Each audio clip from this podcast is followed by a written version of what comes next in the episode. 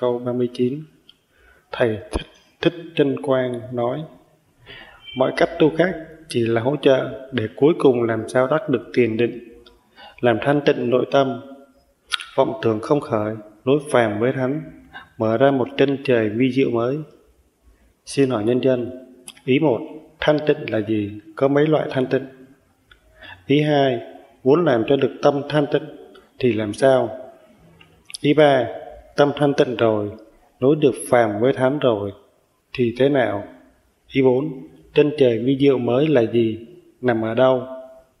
Ý một, thanh tịnh là tánh tưởng của con người, người tu không khởi gọi là thanh tịnh.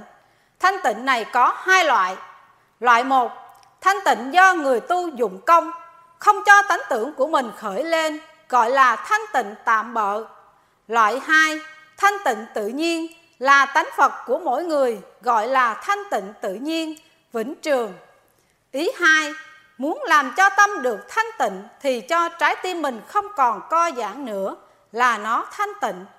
Ý ba, thanh tịnh rồi, nối lại được phàm với thánh rồi thì phải như sau. Một, nối với phàm thì chui vào tử cung của mẹ. Mẹ sinh ra, lớn lên, nói tầm bậy tầm bạ, không đúng vào đâu, ham đủ thứ, thành phàm phu liền.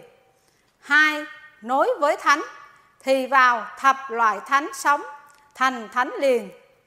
Ý bốn, chân trời vi diệu mới, nằm ở bắc trái đất.